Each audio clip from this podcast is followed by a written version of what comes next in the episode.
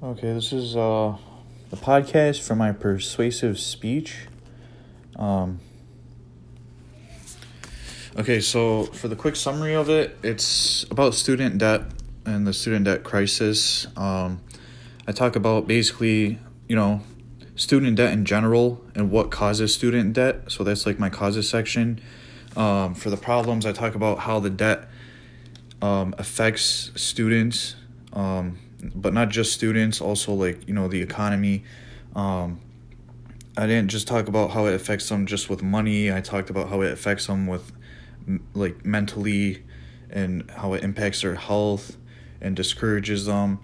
Um, then for the solutions, I just talked about how to combat the high interest costs, how to combat the high tuition costs, and pretty much that's it for the solution part. Um, so I structured it in a way where I do relate to students, but then I also relate to people who aren't students and how it also affects them as well. So it's not just specific to students.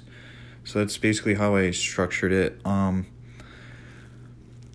for my audience, I as I was typing it, I was basically thinking about you know a classroom, a standard classroom, thirty students, um, around the same age, around like eighteen to twenty two, I guess.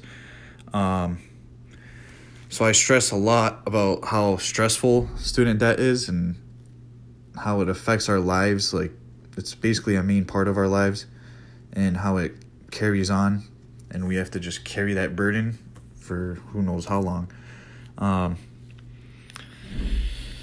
and yeah, so I talked about students, and I also related to. I just pictured like, what if there are some people who aren't students that are also sitting in the room? So I have to like relate it to them. So I also talked about how it affects the economy. So it's not just specific to students, as I said before. And yeah, that's just about it. That's like a brief summary of what I did.